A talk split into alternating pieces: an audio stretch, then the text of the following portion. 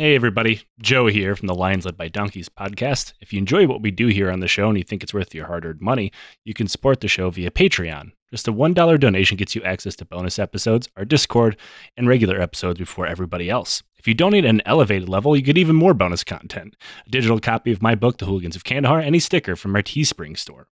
Our show will always be ad free and is totally supporter driven. We use that money to pay our bills, buy research materials that make this show possible, and support charities like the Kurdish Red Crescent, the Flint Water Fund, and the Halo Trust. Consider joining the Legion of the Old Crow today. And now back to the show. Hello and welcome to Lines by Donkeys podcast. I'm Joe, and with me again, trapped in the content mines, is Nate for another series. How you doing, buddy? I'm doing very well. I really wish we would actually have real spring in the United Kingdom, but if you're in the UK right now, it's March 9th when we're recording this. You know it sucks, and I just don't like riding my bike in sleet. So I'm working from home today. Hopefully, it doesn't sound too bad. Uh, passing up the opportunity to record in the nice Trash Future studio because I fucking hate being cold. Yeah, I mean that's it's not cold here anymore. Like the the worst of our winter is definitely over, but now it's like shitty and raining out. Spring is still too far away to truly enjoy it.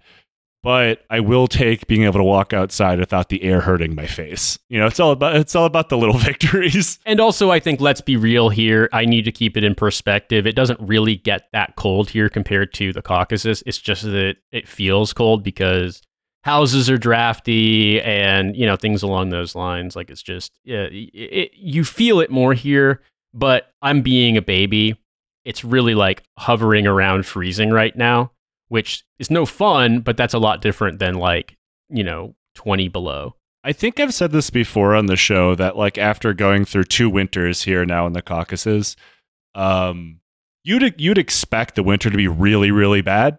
Um, but coming from the Midwest, our winters in the Midwest are significantly worse. So I'm doing great. Like uh, I, I've like have been kind of like pressured socially from like people like not like my friends or anything but like when i when i'm walking to the gym uh like everybody is still wearing winter jackets even though it's not that cold. Uh like it is 48 degrees fahrenheit right now which as you know in the midwest we'd be wearing shorts again. Yeah 100% 100% um like i put on my jacket today and went outside to go to the gym. Like it is not even fucking cold out. Uh but hey, it, it, I am trying to uh, uh, assimilate into weather norms by wearing too many clothes. And then I'm walking back from the gym, putting all my clothes back on. I'm like, fuck, now I'm sweating. this sucks. Uh, yeah, well, see, lucky for me, our gym is cold as shit because they are keeping the heat as low as possible to save on exorbitant energy costs. So uh, I don't have that problem, but I do have the problem that the last time I went to the gym, the uh, there was no water running in the urinals in the men's room, so you can imagine how much that smelled. But when you wash your hands, uh, the water is freezing cold because they didn't have hot water turned on. They did for the showers, thankfully, but not for the sinks. And it was just like, man, we are we are definitely the fact that we're going through this full on like rationing because of energy costs and it's fully self inflicted would be extremely funny if you didn't have to live through it. But when you are living through it, you're like, it's just annoying and uh, that that I feel like is a great summation for life in the United Kingdom in 2023. But we're not talking about the United Kingdom in 2023. We're talking about 19th century Chinese history, if I'm not mistaken. Unfortunately, we will have to talk about the United Kingdom at some point here. No. uh, but yes, uh, we have talked a lot about civil wars over the years on this show, though obviously we are both Americans, despite the fact that we've immigrated elsewhere and we have an overwhelmingly American audience. The Civil War that probably comes to mind to most people listening is the American Civil War. One of the most apocalyptic events in American history. At the end of the war, around 600,000 people were dead, making it so far the most deadly war in American history. The country lay in ruins, and foundationally, it would never be the same again. Now, Nate, what if I told you the Civil War we're going to be talking about over the next couple weeks has a death toll 30 times higher than that, and it it can very easily be considered the most deadly civil war in human history. And I need to add a caveat to this, unless I am punished for my hubris. The most deadly civil war in human history so far. So far. I would I would believe you because every time that I have looked at things like, you know, idly browsing Wikipedia for things along the lines of, you know, list of most deadly terrorist attacks or something like that. And you'll get to one from a different rebellion in China in like the 1500s or something. And it'll be like, oh, yeah, rebels intentionally destroyed a dam flooding a river valley and killing 300,000 people. And it's just like, oh, okay, they're on a different scale. Like these okay, that conflicts. does happen at some point here. oh my god, I don't think it's the same one. That's the funny thing. Like no, it's I know, happened I'm a few sure, times. It's happened I'm a few sure times. it, yeah, I'm sure it's a separate incident in which people intentionally destroyed a dam to terrorize the civilian population, and it it did like I don't know Indian Ocean 2004 Christmas tsunami levels of damage to one community. Like it's unbelievable. But that's yeah, that's that's what that that that is for better or worse the thing that I take away as a complete non-expert whenever I encounter uh, pre-modern Chinese history.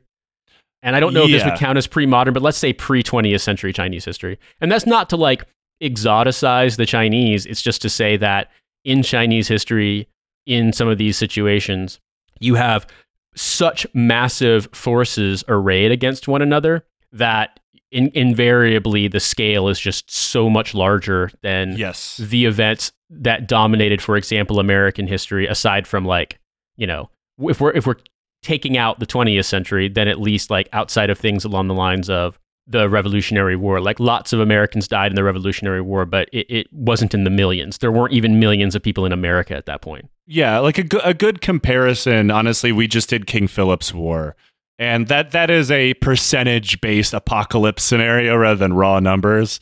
Um, like uh, that we're talking about the Taiping Rebellion, um, and you know we're going to be talking about massive scales, uh, like a massive scope of human suffering. And what is very common during war, like we've talked about before, like during this war and wars of the past, is the vast majority of deaths that occur have nothing to do with combat. Right? It is. It's a, it's a very destabilized country already, very prone to famine for reasons we will talk about soon. Um, it, it's it and that will happen again. Very prone to rebellion during the same era. Like the Taiping Rebellion is by far not the only rebellion happening in China at the same time. Uh, so it is, um, you know, it is the the the the scope of human misery that comes with complete chaos and destabilization. Uh, we often see this like during the collapse of the Russian Empire, uh, just because the the the the era the area is so large, the populations are so large, and there's so many different variables that can lead to mass death and human suffering. Um, and one thing I would throw in there too, also, is that the standard of living in, in these in the 19th century in general across the world is, is not great for the average person. But when you factor in like what you were just describing, the, the overwhelming majority of deaths in these stories tend to be not from combat, but rather from starvation or disease. That people were really living in such precarious circumstances that like a disruption over the course of a harvest or a year, you know, could absolutely kill a huge portion of them.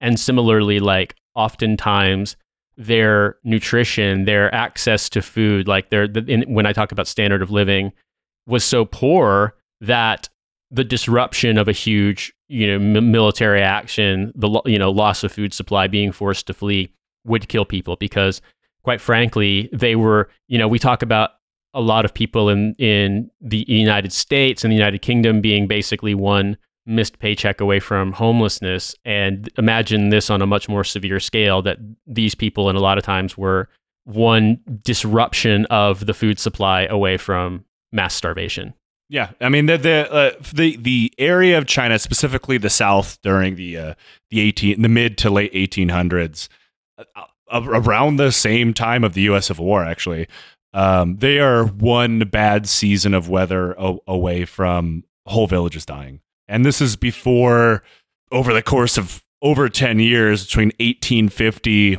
and truly 1871 would be the last rebel army that would finally be snuffed out. But the, the, the peak of the rebellion ends at 1864. Um, this is all caused by a man who loses his fucking mind after failing a Chinese civil service exam, begins to believe himself to be Jesus' literal brother, and launches a genocidal war against China's ruling Manchu population. It's, it's estimated that these actions directly caused the death of 30 million people while committing crimes that would make ISIS step back and think, I think you've gone too far. That's unreal. Yeah, I mean, it, I do find it very interesting too, and I hope we get to talk about this in more detail. The degree to which Christianity, uh, Christian evangelism, you know, missionary action in China, in East Asia in general, creates some very, very strange sort of syncretic beliefs. And this is, in a way, uh, a story of a kind of like Christian dominionism, not the exact same kind that we talk about in the United States in the modern day, but rather like this is a kind of messianic offshoot of Christianity, sort of using the language, using the theology of Christianity, but in a very, very distinctly regional way and specific to its time. And that makes it like you, you could also make the argument if you wanted to be a real dickhead about like, well, there are some examples of similar things happening in the United States in terms of like, hmm, 19th century messianic interpretation of Christianity that's completely localized. I have never, ever heard of that in America, but it's interesting to see how this plays out and what the consequences of this are in a place so rife or ripe for conflict. I do have to say um, that so the, the Taiping Rebellion is formed around a guy um, who we'll talk about obviously in depth, but the religion that he creates is functionally Christian, um, but it's called Taiping Christianity, and his beliefs were so strange which again we will we will talk about. I have read so many of the the the Bible scriptures that this guy wrote himself because again he believes he is the Son of God, the literal Son of God, um, along with Jesus. He's Jesus's little brother. Um, that the Christian missionaries that he did come in contact with thought he was insane. Um, uh, for instance, uh, I don't want to give away too much off the bat. Uh, this happened almost independent of the evangelicalism uh, and the spread of Christianity through China. This happened kind of, I don't even want to say secondary to it, almost like tertiary Christian Christianity, um, because he also hated almost every other kind of Christian. Um, so this was the Taiping Rebellion. Uh, of course, we have to go back quite a ways to see the real seeds of war and how the fuck so many people fell in line with a guy who was functionally a total failure, but styled himself as the heavenly king. Um, for starters, we're going to talk about our sources for this series because there's quite a lot. Um, Autumn in the Heavenly Kingdom, because Heavenly Kingdom is what he called his his area, uh, by Stephen Platt. is probably the most easily accessible and readable. Um, but there's also one called God's Chinese Son, the Taiping Heavenly Kingdom of Hong Xiuquan by Jonathan Spence. Now, if you really want to get into um, the theology and the actual written words of Hong Xiuquan, the man who would be style himself as Heavenly King, God's Chinese Son is where to do it. I will tell you though, it is fucking dense and pretty inaccessible. Uh, that is not that has nothing to do with Jonathan Spence. That has everything to do with the fact that he is translating the words of Hong Xiuquan, a literal insane man. Um, and finally, the Taiping Revolutionary Movement by Jian Youwen. This has more to do with the egalitarian nature of the revolution because there's a lot of people who consider the Taiping Revolution to be proto communist, to include Mao Zedong. And I have to say, I vehemently disagree with this for reasons we'll talk about later. um, and as for names I'm about to mispronounce, and names I probably already have, I did my best. Please leave me alone. I do not speak Chinese in any any form of Chinese. Now, China in the beginning of the timeline we're talking about here is ruled by the Qing dynasty. Um, its emperor Xianfeng is the seventh emperor of that dynasty, and the Qing are Manchu. Sorry, you said the last thing I heard was you said the kings were Manchu. So they're descended from Eastern people who came to China from beyond the Great Wall, and they're a group of people who the rest of Chinese uh, different uh, ethnic groups would consider them barbarians for a very long time. Um, at least until the Ming dynasty collapsed and the Manchu took power via the mandate of heaven, or the idea that the Chinese emperor had been divinely chosen to be the ruler of the Chinese people. And as as weird as that might sound, this is functionally the same idea that European kings also had. Um, you know, that that they were uh, divinely chosen by God uh, to be elevated people over the peasants. Like it's it's nothing that didn't happen in Europe as well. Um, and I mean, functionally, it's manifest destiny as well. Uh, the Manchu themselves were a very tiny minority, made up of the elite of this new Chinese society at the time. They kept their own language and customs, they lived in their own walled off towns and cities, and over time, the people had gained their power by being the most terrifying, fearsome warriors to ever invade China, became fat, rich, and spoiled by their own newly created aristocracy. And this is even more true for the Chinese emperor. The emperor rarely if ever, would leave his palace, which was more like a city than a, what you'd think of as a palace. It contained everything he would ever need, had landscapes recreated within its walls so the spoiled emperor could pretend he was out of his palace doing normal people things like hunting and other stuff like that. Um, he effectively lived in his own world. He was so spoiled, he had his own color of cloth that only he could wear his own pronouns that only he could refer to himself by. There's even a special kind of ink that only he could write in. Um, he was divorced from reality. Like we have often said on various shows that we're on, Nate, that reality bends around someone uh, when they get a certain amount of money. Yes. Um, I have never seen reality bend so much around a single person than the Chinese emperor. And a quick thing I would throw in there too, just so people understand this, is that um, Manchu people, being from historically from the area of China or East Asia, referred to as Manchuria, uh, which m- becomes more prominent during the initial part of World War II. But just to understand that uh, this is like north of the, of the Korean Peninsula into like areas of what's now Far East Russia as well, and then also into Inner Mongolia in northeastern China. So completely, completely different language. Actually, the language is written vertically from top to bottom.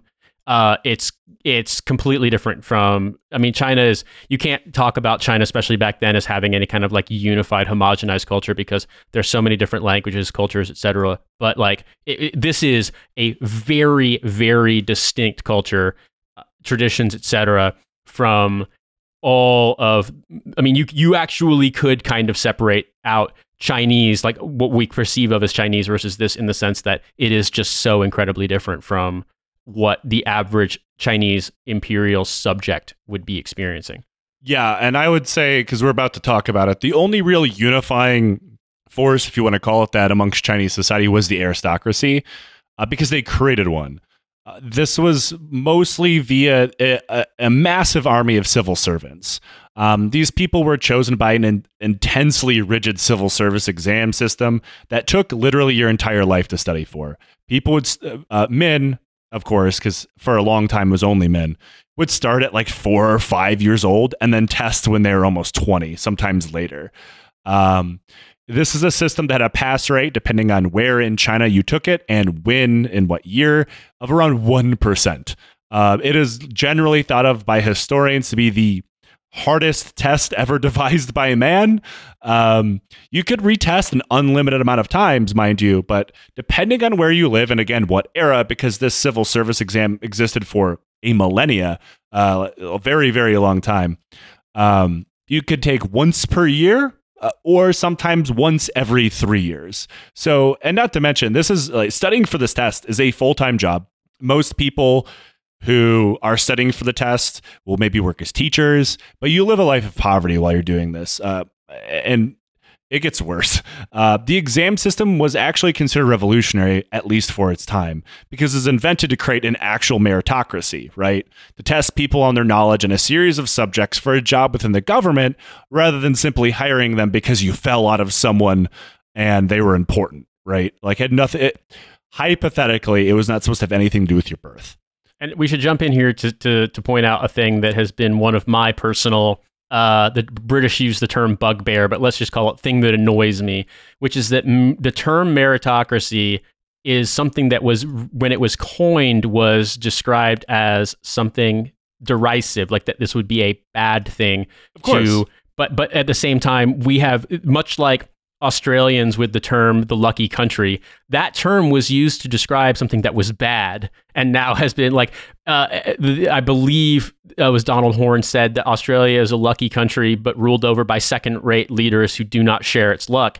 Like, but everyone's like, oh, we're the lucky country. Like, it's been repurposed to be positive. Similarly, The Ugly American. If you've ever read the book The Ugly American, it's trash. It fucking sucks. But I will say that it's it's it's so incredibly uh like just I can't describe how incredibly patronizing it is towards people in the developing world. But if you do understand, having read the book, you actually want to be the ugly American because he's the guy who manages to, by eating Filipino food and playing the harmonica, uh, hypnotize Filipino people, or, or rather, people in a fictional country that's supposed to look like the Philippines, hypnotize them like the Pied Piper of Hamelin into not being communist. So you do actually technically want to be the ugly American. And finally, so meritocracy here bad, but as Joe just said, in a situation where if you pass an exam, you are able to enter into this class of civil servants is at least revolutionary versus the the way it was typically done, which is like you're a courtier because you are royalty or aristocracy by birth. Yeah, and you could see why the old world or whoever would see this as a bad system because you're giving plebs power, right? Um, now these exams were insane. Um, there was a series of them. The exams served to ensure a common knowledge uh, across the board of everybody within the civil service of uh, being able to write the same way. Uh, very, a very specific kind of like professional writing. Chinese classics, calligraphy, imperial edicts, government decrees, judicial rulings. Um, uh, language skills of this would eventually be bent uh, and uh, tests would be given in Manchu language for reasons we'll talk about. It also required you have a near encyclopedic knowledge of Confucianism. Um, you had to memorize, I believe, seven or eight different books for this exam. Um, now, this was also on top of being, you know, a good idea to create a functional government, hypothetically, it made for a unification tool because like we talked about china is huge countless cultures different languages and this is the one through line to at least bring the government all together. Now i need to put a massive asterisk next to this. This is all hypotheticals. This obviously did not work forever. Um, like we said test takers took years studying for it. They had to mo- memorize multiple books just to have a again a 1% or less chance of passing and this would be a almost a lifelong process Though not everybody was able to sit for these exams. The obvious ones that probably shouldn't surprise anybody were criminals and slaves cannot sit for the exam. Um, however, where things get kind of funny is that actors also couldn't test, which, you know, fine. I'm, I'm also going to include stand up comedians with that because, like, you know why you shouldn't be able to test for this, um, as well as prostitutes and the children of prostitutes. Um, and for a time, like I already pointed out, women were just straight up not allowed to test. Eventually, that was changed.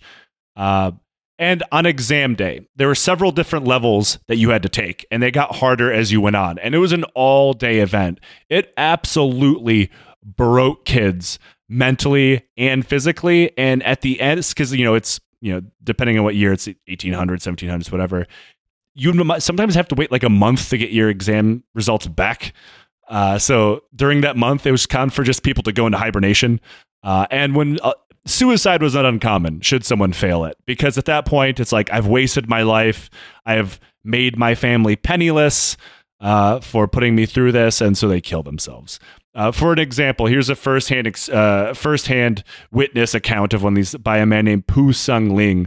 Uh, he says, "quote When he first enters the examination compound and walks around, panting under the heavy load of his luggage, he is like a beggar." Next, while undergoing the personal body search and being scolded by the clerks and shouted at by the soldiers, he is just like a prisoner. When he finally enters the cell, the cell is where you take the actual test, and along with other candidates, he stretches his neck to peer out. He is like the larva of a bee. When the examination is finished, at last he leaves, his mind in a haze and his legs tottering. He is just like a sick bird that has been released from a cage. That sounds pretty miserable. Yeah. And you know, once upon a time, this system kind of worked. Uh, but at the at the point of word telling, it had been going on for thousand years or or more, and it was really starting to show its cracks. Over the years, elite academies were formed to tutor the rich, while the poor were left on their own to figure out how to pass. By the time the Qing came to power, they messed with the tests. Like I said, they're giving out tests in Manchu, uh, and they made it so their Manchu men could pass them and enter the government system and into the aristocracy, right? Uh, eventually, an official quota was put in place to make sure no matter how well a Han Chinese person did on the test, more Manchus would be given passing grades by simply giving them extra points for being Manchu.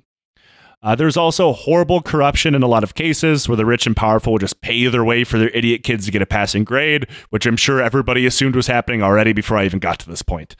I also want to say when people describe the American education system, particularly admissions to elite institutions as a merit- as a meritocracy, you definitely see the exact same thing happening over and over and over again. It's almost like people aspiring to be elites who have money simply do not want there to be a level playing field ever. And no, of course it's not. almost like this plays out throughout history. So that's my little rant to derail things. I won't go on too long. But I mean, you can just pick any country that has a system like this. Uh, a, a, great example of a system comparable in terms of like a big exam determining like what you are going to study where and when is the way it works in France. I don't know the, the, the intense details of it, but a friend of mine who's French once described it as like if you take the exam basically on the science track, like the top people in the top tranche become, you know, doctors and surgeons, and the people on the bottom tranche like might be allowed to become veterinarians or physical therapists, but that's it. Like it's a similar Christ. kind of thing, but what you're describing in China is so much worse, so much more open to corruption, par- partially because of just the way in which it's it's administered and the degree of like personal interference involved, but also I think that same kind of age old trend of it's a you know scare quotes level playing field, but actually people with money, resources, and proximity to power will bend it so that their mediocre children can get a thing that even the hardest working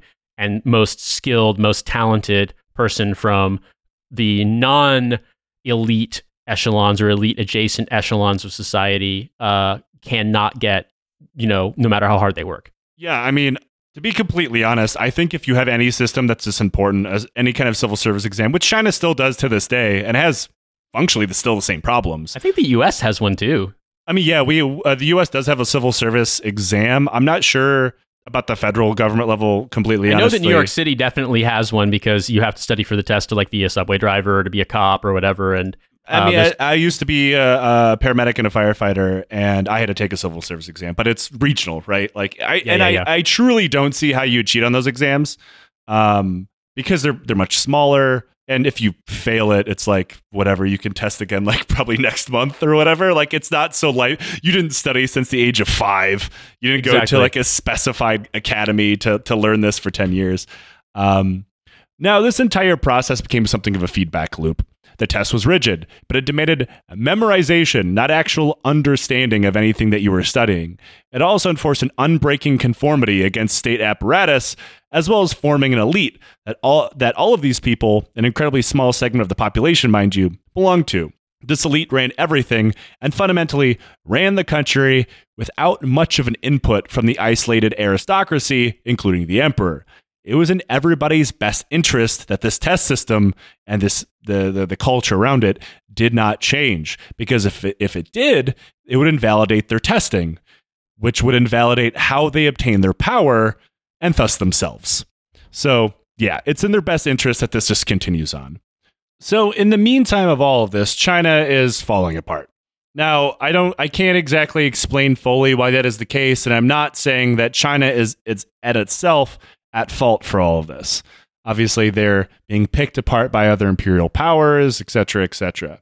However, having a competent and maybe more centralized government able to respond to various crises as they happen, rather than having a bunch of dudes memorize Confucius led by a man who never left his house, would have certainly made things at least a little better. Uh, there was, of course, a massive importation of opium that was forced on them at the barrel of the gun by the British. Having having an epidemic of uncontrolled opium use is never a good thing to have in your country. But another thing that the British did was force even more unfair trade agreements down the throats of the Chinese government. And the second opium war is coming at some point during this series, unfortunately. Um, both of these things are only made worse by the massive military defeat the government had suffered during the first Opium War, which obviously delegitimizes government, makes them weaker, et cetera, et cetera. And then there were all of the famines. Um, famine is an unfortunately common occurrence in China, especially certain regions of China, for thousands of years. With the first one being recorded during the Shang Dynasty in the 16th century BC, with others happening, let's just say more recently and move on. Shall we? Sounds good to me. uh, th- that series is coming, I promise. Uh, these were normally most common in the north and northwest due to changing weather and the resulting crop failures. Things were bad even for this back in the early 1600s, eventually leading to the collapse of the Ming Dynasty, well, one of the many reasons the Ming Dynasty collapsed, all the way into the 1800s. Now, the 1800s in particular were very, very bad, with famine occurring nearly every year to five years, all the way up until 1850 when the rebellion starts, and then more after that, which we'll talk about when we get there. So you can see how things would be not so good uh, with you know decrepit government, outside interference, and famine. Uh, you could see how this would lead to further destabilization and rebellion. Exactly. Yes. Now, the Qing dynasty were not exactly the best administrators on earth, but they did come up with a decent reserve system to stockpile food in the case of a famine did happen, which could then be distributed to people who needed it. However, because I can't point out one good thing he, on this show without several thousand people immediately dying afterward, um, China happened to be going through something of a population boom at the time, and a pretty goddamn big one. Uh, exact censuses aren't great, but for what people can tell, the total population doubled between 1766 and 1833. But the amount of the amount of cultivated farmland did not increase at nearly the same rate. This meant that the reserve system was not nearly up to the task of feeding this new population when the next famine hit, which of course it did. Several of them did, leading to uncalculable mass death. I mean, I'm just thinking about what it was that we said previously about the precarity of most people. And it's like, well, uh, sounds like things are being set up for a very, very bad social situation across the board. Yeah. And uh, nobody's entirely sure how many people these killed due to population migration, death, people dying without anybody seeing it or recording it, but it's thought that this killed and displaced at least 45 million people. Uh, and by when I say displaced, I mean they ran away to the point they no longer registered in the census. And again, nobody's sure if they like died and nobody noticed or they ran away. A complete question mark. But 45 million people dead or displaced is going to completely destabilize any region on Earth, right? Now, with all these compounding crises, the power of the central government failed pretty much entirely. Rather than be overthrown, they were simply worked around. Regional governors and secret societies formed. They built their own armies to combat the rapid problem of banditry that was born from this destabilization and deprivation. Uh, because that does tend to happen when people are desperately poor and don't have food to eat. They're going to do what they have to do, right? Um, however, these governors and societies and you know the other functionaries around them would also just occasionally go to war against one another. So, eh, so amidst all of that, Hong Xiuquan is born in January of 1814 in Canton in southern China. Uh, he is born to a sometimes it's put as like a decently well-off family because his family uh, like his father is the elected headman of the village which was a role normally only selected uh or given to people who were pretty powerful landlords. However, he was of Hakka origin, which is a, a, a subgroup of Han Chinese with their own language and cultural traditions, and were generally pretty discriminated against. So other accounts have his family being quite poor. And the the poverty aspect of it, I, I tend to believe because of what's about to happen. Hong was something of a bright kid. And despite the fact his family being, you know, maybe middle to upper class, as much as those those categories existed in this era and region. They didn't have extra cash to send him to one of those academies uh, uh, for rich kids to start training for the Imperial Civil Service exam.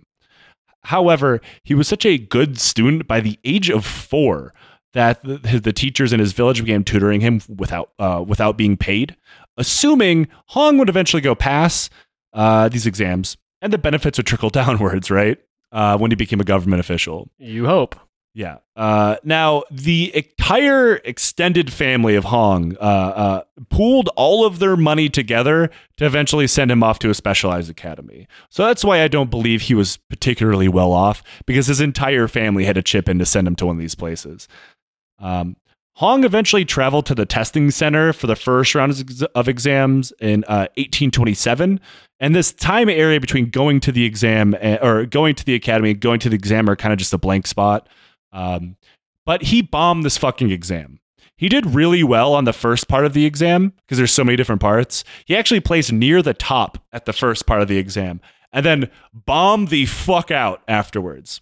I was that that really sucks. You know, it's like uh, you're doing pretty well on the first part, and then you know you realize you've completely misread the brief on the second one.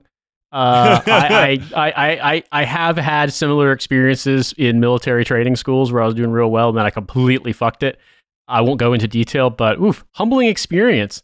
And I didn't have the entirety of my village basically pulling extra duty to get me prepared for an exam. It reminds me of uh, there's this very good book called Tokyo Vice, written by a guy named Jake Adelstein, um, and they turned it into an HBO show, but it's it, it's like a completely separate thing. It's uh, uh, it's almost has nothing to do with the book so far. But he uh, he's a guy from the white guy from the United States that took uh, the effectively the civil service entry exam, the employment entry exam, to write for I believe the Asahi Shimbun, uh, one of the larger Japanese newspapers in Japanese, and he was doing incredibly well um, like to the point that his written Japanese was commented for being very, very good by the exam board. But he completely skipped over one of the pages. Like he he was so nervous, he didn't notice. Like he didn't check the back page of one of them, um, and like completely left it blank. uh, but he, I mean, yeah, whoops. Uh, now, for reasons that are not entirely clear, Hong waited nine years to retake the exam. Um, I think this had to do with the fact that he was not doing great mentally. He was living in extreme poverty, having to spend every waking moment either poring over these books to retake the test and then working part time as a teacher. He finally retook the test in 1836 and bombed him again. Um, yeah. Now, remember, at this point, his entire family has spent their life savings putting him into that school. So the pressure is building on him. Um, yeah, obviously the idea, like his family weren't like altruistic people. The idea, because when he gets elevated, he takes his family with him. You know, uh, like they would, he, they would also be elevated socially and would reap the benefits of all of those things. But you know, the pressure is mounting in Hong's head. Like, I am a failure to my family. I need to take the test again. So he did in 1837 and failed again. Um, yeah, things aren't going great for Hong. Now, Sounds bad. after failing them this time, he completely collapsed and had to be carried home. He told his entire family that his life was over. He apologized for wasting their time and money, and then completely lost his fucking mind. Um, he began having fits and visions. Um, yeah, most people, scholars that read into this, will say that he had a like he had a, a psychotic episode. I guess is a good way of putting it. Uh, his visions had him being carried away to a quote beautiful luminous place by a tiger, a dragon, and a rooster. There he was hand washed by an old woman to remove his sins. They cut open his body, removed his organs, and replaced them with new ones. And then, of course, he uh, he's he met a an a, a like a deity type being, a uh, a man on a throne wearing all black robes with a golden beard.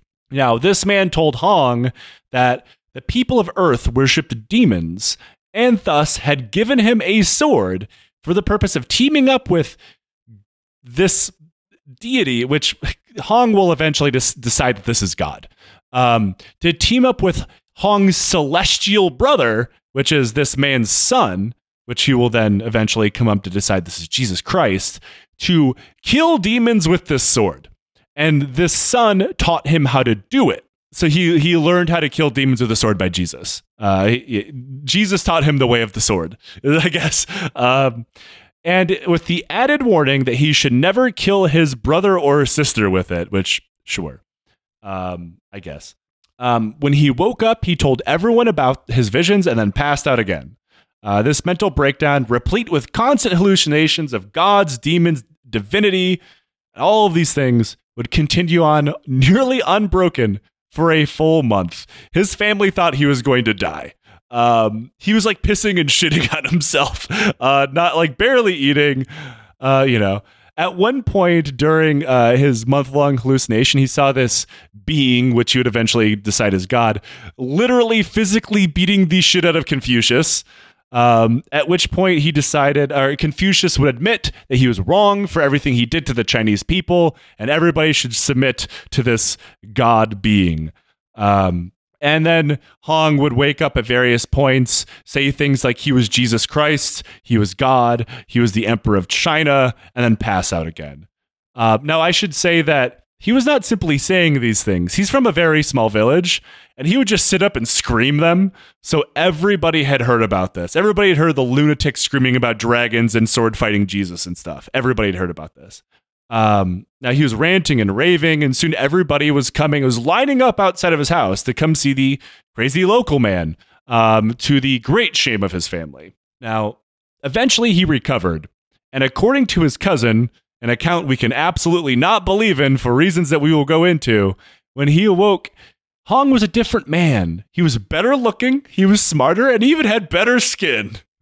Uh, if you're taking requests on where you can have these uh, messianic delusions that make you look better, uh, I'd like to get put on the wait list. Yeah, same. I mean, I, I could go for a, a, a nice rejuvenation, uh, celestial mental breakdown, you know? Um, I feel like that's something that Gwyneth Paltrow's magazine might offer. Yeah, Goop but or hopefully, whatever it's uh, called. yeah, goop. But hopefully, you don't get a staph infection. You know, you're not. It, it just involves you know the right kind of meditative practice to achieve it. You don't have to insert a foreign object made of jade into your orifices. Well, Nate, now I'm out. Yeah. now, uh, after this ordeal, he just went back to studying for his exams. Uh, in 1843, he sat for them for the fourth time and failed.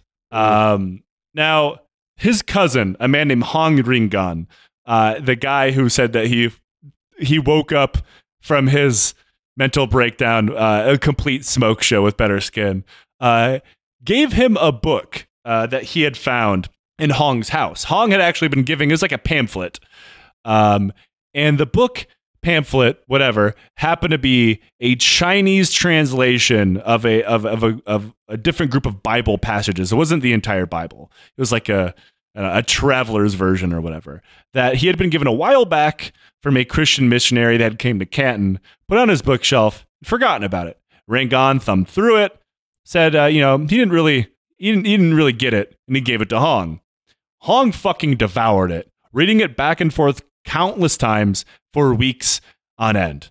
He decided that all of these things in there, God, Jesus, you know, all that stuff was the pers- perfect explanation for the visions that he had. You know, the man on the throne, the black robes, that was God. His brother, this man's son, was obviously Jesus Christ. And since this man on the throne told him that he was his celestial son, that makes him the little brother of Jesus Christ, the man who taught him how to sword fight demons. Um, yeah. Yikes. Yikes. I mean, I really do not know what you're supposed to do in a situation like this, but I would presume the answer is not uh, join this man's crusade. And yet, I have some bad news about who his first convert is. Um, now, more specifically, in the the passages were these things about idolatry, right? Um, Hong made the connection that the, that these demons were idols, right? And anything you believe in that runs contrary to God and Jesus Christ is an idol, right? Like eh, specifically Confucian and Buddhist temples. Those are all idols, which means they're explicitly demonic and must be destroyed with his and Jesus's swords. Um, now, this is where like this massive disconnect occurs between him and Christian missionaries. He actually goes and speaks to one at some point and never gets baptized. The man refuses to bap the, the, the missionary refuses to baptize him, which might be the first time I've ever read about that happening. Um, but Hong runs out and baptizes himself. Uh, which uh, sure he chucks all of his Confucian related stuff in the trash, um, and which mind you, includes all of his study material for the civil service exam. He is fucking done with that. Uh, and his first co- his first convert is, of course, his cousin Hong Rengan. Um, they then also go and convert a few of their neighbors. Which just imagine how this would happen in like your neighborhood now. Like, did you know? By the way, I'm Jesus Christ, Jesus Christ's little brother. Uh, he taught me how to fight demons with a sword. Don't ask me to see the sword. It goes to a different school in Canada. You would never have seen it. Fair Uh, enough. Now, they also ran into the local schoolhouse where they both worked at and threw everything they considered idols in the fire, which was anything to do with Confucian thought, which is kind of most things at this time, right? Um, now, I might be jumping to conclusions here about Hong's state of mind, but uh, I'm getting the feeling that his sudden rejection of anything to do with Confucianism to to equate it with demons might have something to do with the fact he just spent his entire life memorizing Confucius texts to fail a test four times and had a mental breakdown and impoverished his family and was now on a kind of revenge mission. Um, but that's just me editorializing, I suppose. Yeah, as I say, fair enough. Yeah, Yeah. you know, others may differ in their interpretations, but I think that the case is solid. This is one of the reasons why I fundamentally disagree. that This is this is a proto-communist revolution because this is where this starts. Right? Is the, this is the this is the seed of the uh, of the ideology that will lead to a, mili- a militant movement. Um, the egalitarianism is kind of tacked on later, um, and it's never central a central theme at all. Um, for reasons that will become abundantly clear later on in the series. Now, his flock began with three whole people who then began to attempt uh, to convert others, mostly their immediate family and neighbors, which must have been annoying as hell. Uh, I assume this is what it's like being related to a Jehovah's Witness or something. Um, also, Rangan's brother, uh, like Rangan went home to convert his family. His brother could not get him to shut the fuck up about their crazy neighbor who was now insisting that he was the son of God. He beat the shit out of him with a stick. Um, which, yeah, why not? Uh, that probably shut him up. I I don't want to encourage people to, you know, use corporal punishment on their children, but I can imagine if they have an annoying teenage cousin who's proselytizing about Andrew Tate, the urge has struck to uh, perform the same disciplinary procedure. Now, I'm not saying you should; it's very bad. But I'm just, Just saying, saying like, it's an option. I understand the urge. I should also point out that here that all of these guys are at least in their twenties. Yeah, and that also kind of implies, I guess, by my comparison, that uh, that Hong is the Andrew Tate of 19th century China. um, yeah, I mean, actually, yes. I read the Bible because that's rich guy shit. Yeah, actually, it becomes weirdly sexualized. So you might, you may have kind of never something know. there. You never yeah. know. I mean, let let let take take it as a loose comparison, talking about social contagion in the face of bad circumstances. You never know. Yeah. Now, by 1844, Hong and another believer named Fang hit the road to try to convert other nearby villages. Uh, and Rangan couldn't go because his parents forbade him. Uh, well, I can't go save people's celestial souls because my mom doesn't like Jesus' little brother. Sucks. It really fucking sucks. Seemingly overnight, Hong had hundreds of converts. After he left the village, those people would then go around and convert others independent of him and had dubbed themselves the Society of God Worshippers, with Hong as their leader. And again, Jesus Christ's little sword wielding brother. Um, I cannot state that enough. Um, Hong's mission of conversion went on for about a year. Uh, and when he returned to his home village, he had turned into a massive fucking racist, lacing his newfound divinity with how much he really, really hated the Manchus. You see, in his version of Christianity, only true, quote unquote, true Chinese could be saved. And remember, don't use the sword on your brothers Aha. He con- he conceived only true Chinese were his brothers and therefore you know, sisters as well. And wouldn't you know it, Manchu were by this strain of thought not Chinese, and therefore by God's definitions they had to be demons. Uh, this is because they had something to do with government repression, which had been pushing against. Uh, pushing back against Christian mercenaries, and this did result in quite a few crackdowns um, amongst normal Christians and the Society of God worshippers, leading to several of Hong's followers ending up in prison for proselytizing. So if you're stopping the spread of you know the true true Hong thought, uh, you must be in league with the demons and therefore the government and therefore all of the Manchu people everywhere. Sounds bad. So of course, within two years, Hong had thousands of followers. Um, now these were almost entirely from the Hakka people in the south of China. Uh, so now, with numbers on their side, they unleashed a wave of vandalism against Buddhist and Confucian temples, which again they thought were literal demonic sites. The re- movement was also rapidly making itself more extreme as they went on. This is something that like a lot of cults go through, like an independent uh, uh, lurch to the extreme, kind of without the lead of Hong. Like Hong's own edicts, um, he was making some, of course, but he seemed to be making edicts to keep up with his own congregation. Um, like congregations of believers, the Society of God worshippers, all these little independent cells, whatever you want to call them, began speaking in tongues all on their own, which was not a, a part of Hong's belief before then. But then when they started, which they probably picked up from some other Christian sect, um, they then went to Hong and be like, well, what does this mean? Uh, so Hong uh, was like, oh, that is the language of heaven, and only I can understand it because I have been there and I am Aha. God's son. Um, so like things like that kept happening where he'd be like, oh, uh, uh, shit, let me think of something real quick. Um, Only now- I know where these golden plates are. Uh, never mind. Yeah, yeah, yeah, exactly. Um, now, with the converts spreading with really without Hong, all of them slowly looking towards their prophet Hong for answers to all of their problems, a plague ripped through the region. Now, we don't know what this plague was. Um, I've heard it uh, in some books. It's called a plague, and others it's called a pestilence. Uh, in, in short, it was pretty bad. Uh, so the thousand-strong new faith looked for, you know, Son of God Hong for help. And again, seemingly on their own, people began to tell each other and others who had not converted yet if you pray to Hong and touch him, you'll be saved from the plague. And obviously, this didn't work. Thousands of people died, but the ones who didn't credited Hong's divine magic for saving them. This made for even more people, probably thousands and thousands of more, to flock to him. Now, a, a better reason why the death rate within the congregations was less is because it was kind of like a commune.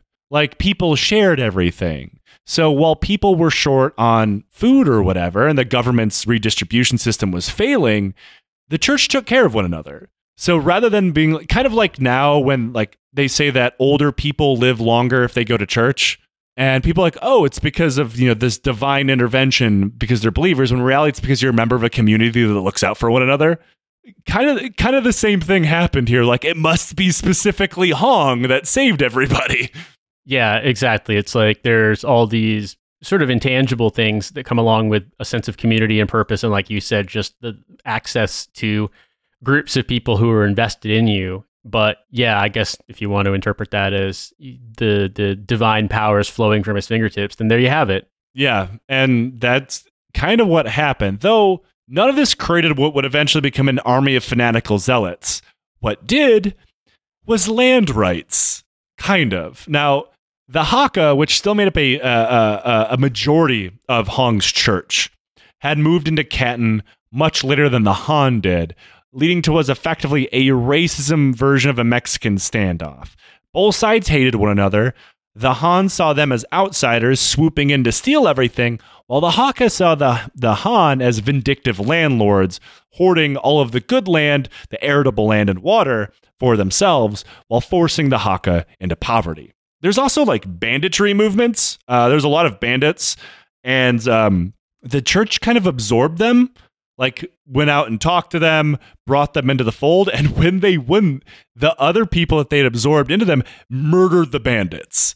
So they're slowly becoming more militant, uh, very open to violence. And more specifically, the, this Hakka population, maybe a lot of whom were not believers, saw that look, that Hong guy might be kind of nuts, but he's getting shit done. Like bandits aren't fucking with us anymore, you know, because they either saw the light of God or because they got their heads smashed in with a rock. Who cares, right? Um, now, in 1850, this exploded into violence with the Han burning down several Hakka homes, though sometimes uh, this is written as villages, so it could have been a pretty big swath of, of racist violence. Um, the Hakka, still unbelievers, uh, turned to the Society of God Worshippers for help. Now, they turned specifically to the Society of God Worshippers, not the local government, skipping over them completely. Now, at this point, this scared the shit out of the local government because they're like, oh, fuck, these cultists are forming a parallel government in a parallel society. And the local government was already very, very suspicious of them, uh, mostly because of all of the vandalism and violence. Um, now, they saw them as sowing discord and causing problems within the region. And because of the Society of God Worshippers being majority Hakka, that meant the government blamed the Hakka for everything because because they didn't like the church and because the majority of the population that runs the government is not Hakka, right? Um, now this violence continued to spread, so the government, still seeing the Hakkas as the cause of all of this, sent a unit from the Imperial Army to arrest Hong and Feng. Feng generally being considered and will be considered kind of like the second in command of the church. A church member learned of the government's plans, and soon a congregation armed themselves with swords, machetes, and farm tools and marched off to confront the soldiers. Now, these are hundreds of members of the church, and there's only a couple dozen soldiers, leading to a motherfucking massacre, uh, and the survivors of the Imperial Army running off. Now, this is where the government seriously fucked up. Now, some parts of the church had already, uh, some members of the church had already been repressed. They've been thrown in prison. Uh, the, the, it was pretty clear the government didn't like them, but they didn't like any Christian sect really. Um, they were they were really trying to push back on missionaries, and they saw Hong as another missionary. However, this violent attempt to repress them gave what every gave them what every cult needs in order to turn into what they would become violently, violently wild, a persecution complex. Exactly. Now you have this narrative that the government is suppressing the truth and therefore on the side of evil. And remember, the government is literal demons. The Manchu are not Chinese. They're not of this world. They're from hell. And this is only underlying that, like, well, they must be demons. They're trying to snuff out the true word of God. Me, his son, you know? Exactly. Um, and Hong put word out to all of his followers we're all going to congregate together this is the first time this is ever going to happen. Because remember, all these these congregations kind of exist in villages, independent of one another. They might meet up, but everybody's going to meet all in one place, all at one time.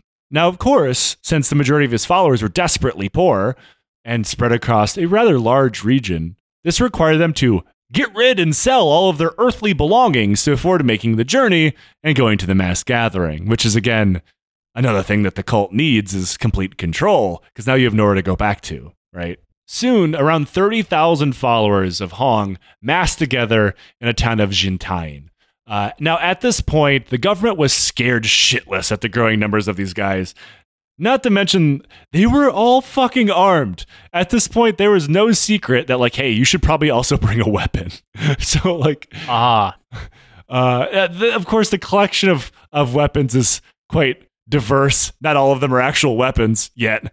Um, and so the government, terrified that, you know, 30 to 50,000 people, depending on where you read, came together in order to do violence in the name of Jesus Christ's little sword wielding brother. They launched an attack on the town. Once again, and this will happen quite a lot, Hong was warned ahead of time. Now, of his 30,000 or so followers, he organized a fighting force of around 14,000. Uh, men and women were both soldiers, but strictly segregated based on gender. Um, it's it's weird. Um, now they were moved into a military structure, which remember is something he would have memorized from his imperial exams. So on the 11th day of the first lunar month of 1851, which also happened to be Hong's birthday, the Taiping Rebellion officially began when Hong declared the creation of the Taiping Heavenly Kingdom, sometimes translated as, and the title I prefer more, The Heavenly Kingdom of Great Peace. Um, a, a title that he will not live up to. Now, I see. Again, despite the fact this is often labeled as a proto communist revolution, this was an absolute theocratic monarchy. He named himself the Heavenly King, and he named a king for each of the cardinal directions north, east, south, and west, and also wing for some reason. I'm not entirely sure what that's supposed to mean. Um, these were all God's cousins, by the way, uh, or, or, God's nieces and nephews, uh, because they had to be related. So there's this concept of the celestial family. Um, for every every member of this new heavenly aristocracy, they had to be able to trace their quote unquote bloodline, celestial bloodline, back to God Himself. So all of the the directional kings uh, would become Hong's cousins, and therefore related to God celestially. Um, these are things that he just was thinking of on the fly, of course. Now, the Imperial detachment that was sent to take them out was again badly outnumbered. This is because Hong's was actually one of two rebellions going on in the exact same province, the other being uh, led by a secret society called the Hongmen. Uh, so the, the provincial army, uh, the Imperial army of China at this point is incredibly regional. Uh, provincial armies are virtually the entire thing that they have. Um, that that will change later on the rebellion. The provincial army in this area is called the Green Standard Army, and it was already very weak uh, from general mismanagement and other rebellions, and it was so now it was forced to split up to handle the two rebellions going on at once. The entire detachment was destroyed. The detachment's Manchu commander was beheaded, and his body was crucified. Now officially in rebellion in the name of Jesus Christ's idiot brother, the army began to march east. Soon the other rebellion, uh, led by the Hongmen, joined their ranks. However, this movement east was checked by imperial armies, who managed to block their way uh, by taking the high ground. Faced with an encirclement, the Heavenly Army turned and marched north towards the Hunan province. Now, during this whole way, they began to pick up new converts, thousands upon thousands of them. Though I should point out here, this is where the number of true believers begins to get diluted. It's really not known who was an actual convert to Hong's church and who really hated the fucking government. And it's a good reason to believe that during this march, especially with the secret society Hongmen involved, a lot of these people just really fucking hated the government. And it's very person depending. A good reason for this was Hong began preaching things that would really appeal to these poor farmers that had been long left to rot by the government. For example, abolishing the exam system, abolishing the aristocracy, though that would be replaced by his own version of aristocracy. He talked about how men and women would be equal, despite the fact they were not in his own ranks, and that all property should be commonly held and distributed based on need rather than social standing. So, yeah, you can see how this would become very popular. Of course, yeah. Sure, a lot of people, especially in the early days, absolutely were true believers. Um, I'm going to go on a limb and say that's going to steadily trend downward from here on out. However, once he's on the march in an open rebellion, the peasantry was much more likely jumping on fuck the emperor train rather than the, the I totally believe this guy is Jesus' little brother one. So I know I was making fun of the idiot cultist earlier, and those points still stand, but I do believe saying that over and over again can be seen as a bit too reductive. Like like I'd already talked about, people call this a proto-communist revolution, though remember what the core tenets of the rebellion were. A pseudo-Christian cultism, and the egalitarianism was tacked on much later on in order to attract people into his ranks, which again was an army led by a man calling himself the Heavenly King. Um, so yeah, Soon, the re- rebels, however, would find success as they marched northeast. First, they fell onto the city of Yongan. Uh, Yongan was surrounded by walls, which should have been easily defended, but due to the disorganized and decentralization of the Qing government, nobody had warned the city that they were coming. Uh, there's actually a good idea the government itself had no idea where they were uh, or where they were going as well. Uh, either way, by the time the rebels got there, the defenders were not prepared at all. First, the rebels confuse the defenders, riding horses around the city walls with baskets full of stones tied to them, which you may think sounds really familiar to the Monty Python coconut bit. um, because it kind of is. Uh, the the the rocks would clap together in these in these baskets and make it sound like there was more horsemen than there really were because they didn't actually have that many. Um, then after surrounding the city, they rained fireworks down onto it, and I don't actually mean destructive fireworks because these were absolutely weapons of war. Uh, you know those kind of fireworks were, but these are regular celebratory fireworks. But they were loud and bright and kept the entire night uh, town up all night, uh, as early in the morning as they could. The rebels brought the few cannons that they had, blew open the city's gates, and stormed the walls. Now, the defenders did have firearms, something the rebels had in very short supply at this point, very much still making do with farm utensils and shit.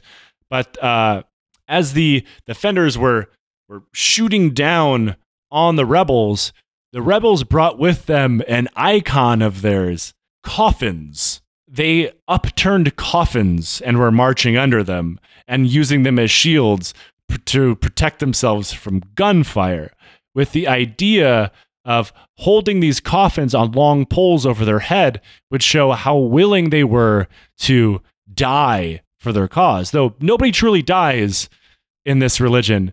Um, you uh, like ascend. So like, n- not only were they showing off to the defenders how willing they were to become shaheed for Jesus' little brother, but the coffins were thick enough to actually stop the out of date muskets that the provincial army had there. But soon the city fell, 800 militia were dead, and the rebels took no prisoners because remember, the government is literal demons. Yep. The devil itself. so there you have it. The violence was so shocking that the people who were like were still held up further in in the city, like soldiers, officers, government administrators, saw what the the the rebels were doing. They were butchering people, crucifying them, beheading them, setting them on fire, shit like that. That they killed themselves rather than fall into their hands. Christ. Yeah, I mean it it it starts out a little bit comedic, but gets worse and worse and worse and worse. And now it's just full on, yeah, mass murder. And it's it's shocking how quickly it turned into this. Within two years of like I mean the the he had been preaching for a few years now, but within two years of of, of heightened extremism, this is what they turn into. Uh, but on October 1st, 1851, Hong walked in and claimed his first city officially. He immediately ordered his soldiers to not to murder or steal from the people of the town, which they actually didn't, assuming you were not a member of the government uh, or a soldier or anything. Then you were absolutely fucked because, you know, you got to kill all the demons with the Jesus sword. He also didn't force anyone to adopt his religion or serve in his armies. Landlords, who by definition were functionaries of the government, had all their wealth confiscated by the Heavenly King, and their fields are harvested. Yes, I know, we all find that cool. Uh, you do not, in fact, have to hand it to Hong. Um, now, here's a problem, though. Hong didn't actually believe in this common property thing. He believed in this thing called a sacred treasury of God um, which was not wealth redistribution as much as it was wealth centralization. Uh, because it's not like he was redistributing all of these things to the desperate people. He was simply taking them for a common treasury that he himself would control. Uh, and his own God ordained aristocracy simply supplanted the old one. So, yeah, not exactly this people's revolution that they're often framed as. Yeah, I mean, this it does sound like some opportunism and you know taking a line that's going to get you traction with landless or impoverished people but even at this point early on it's pretty obvious what the underlying intention or consequences of this movement is. And yeah looks bad. I will say at this point hong is smart enough to know what appeals to people. Um, that will begin to fade after a while. And since all of this off the cuff, uh, off the cuff egalitarianism sounds a little too normal for this guy, he there's some more weirdness. He invented his own time and calendar system and forced everybody to adopt it. Um, good luck, figure it out. Um, as according to Hong, the old ones were demons scheming to deceive and delude mankind. Um, he came up with a very strange, incredibly long list of awards and titles. For example, for people who showed bravery in battle, they'd be allowed to wear a sick dragon robe, robe with a horned helmet. Uh, that does sound pretty badass. That's fucking rad. Um, personal titles got weirder. For example, Hong Sun Tian Tiangui, who's two years at the t- uh, two years old at the time, was named the Young Monarch of ten thousand years. Uh, officers and administrators are given celestial titles as well, and this went from generals down to sergeants, with sergeants being called Your Worship. Um, uh, yeah. Uh, the rebels began increasing the city's defenses, but they had taken some pretty serious casualties in their first real battle, uh, and in the months before this during their march here, because as we often say on the show, this is not the time to go camping with 10,000 of your homies in the woods. Um, now, facing them was the rest of the provincial army, numbering on 46,000 soldiers. And though the quality of these soldiers is pretty bad, most were local militias without any standard training or equipment to speak of. Corruption was also endemic within the ranks, as many of the officers and soldiers all openly walked over to rebel rebel held towns and traded with them because they wanted food. Uh, so, with these forces arrayed against the Heavenly Rebellion and them holding their first town, the government would launch their counterattack two months later, and that is where we will pick up on part two of the Taiping Rebellion. All right. How how you feeling so far about our our, our people's hero Hong? it's it's pretty grim. I mean, I expected it because of the sort of macro summary that we talked about earlier before we really got into detail. But now, as the details get more and more explicit, you come to realize, wow, this is this is a big old mess, and it goes on for like 21 years. So, whoops. Look, all I'm saying is I might fight for a guy who gives me a dragon robe with a horned helmet. Like, I mean, I mean it would be I, sick as hell. Let's be honest. I, we we as people who were dumb enough to join the U.S. Army absolutely understand the appeal of uniform flair and cool hats. So I cannot criticize under any circumstances. Now, I, I, wouldn't necessarily be on board for the whole put entire villages to the sword and or cities to the sword, but like a cool hat and some cool uniform flair, I'm, yeah, Roger. Okay, hear me out, Nate. What if I give you two dragon robes? Uh, I'm wavering. Nate, thank you so much for joining me on part one, and thank you everybody for listening. This is the area where you can plug your various amounts of shows that you're involved in for everybody's ear holes. I just want to say that if you're interested in hearing more from me, I wanted to plug What a Hell of a Way to Die. It's a show that I do with friend of the show, Francis Horton. Basically, can be summarized as why you shouldn't join the military. But we talk about our experiences, his as a 20 year reservist and me as seven years active duty. We also just tell dumb stories and react to things and have now transitioned into more like how to go about living your life as you approach middle age sort of content. We have a Patreon that's $5 a month. It's patreon.com slash hell of a way to die. And at $5 a month, you get every single bonus episode we've ever done, going all the way back to 2017. So if you are interested in hearing more from me, since uh, Lions is the only podcast at this point that I'm, I'm on regularly besides Hell of a Way, definitely go and check that out because uh, we have lots and lots of content out there for you to listen to.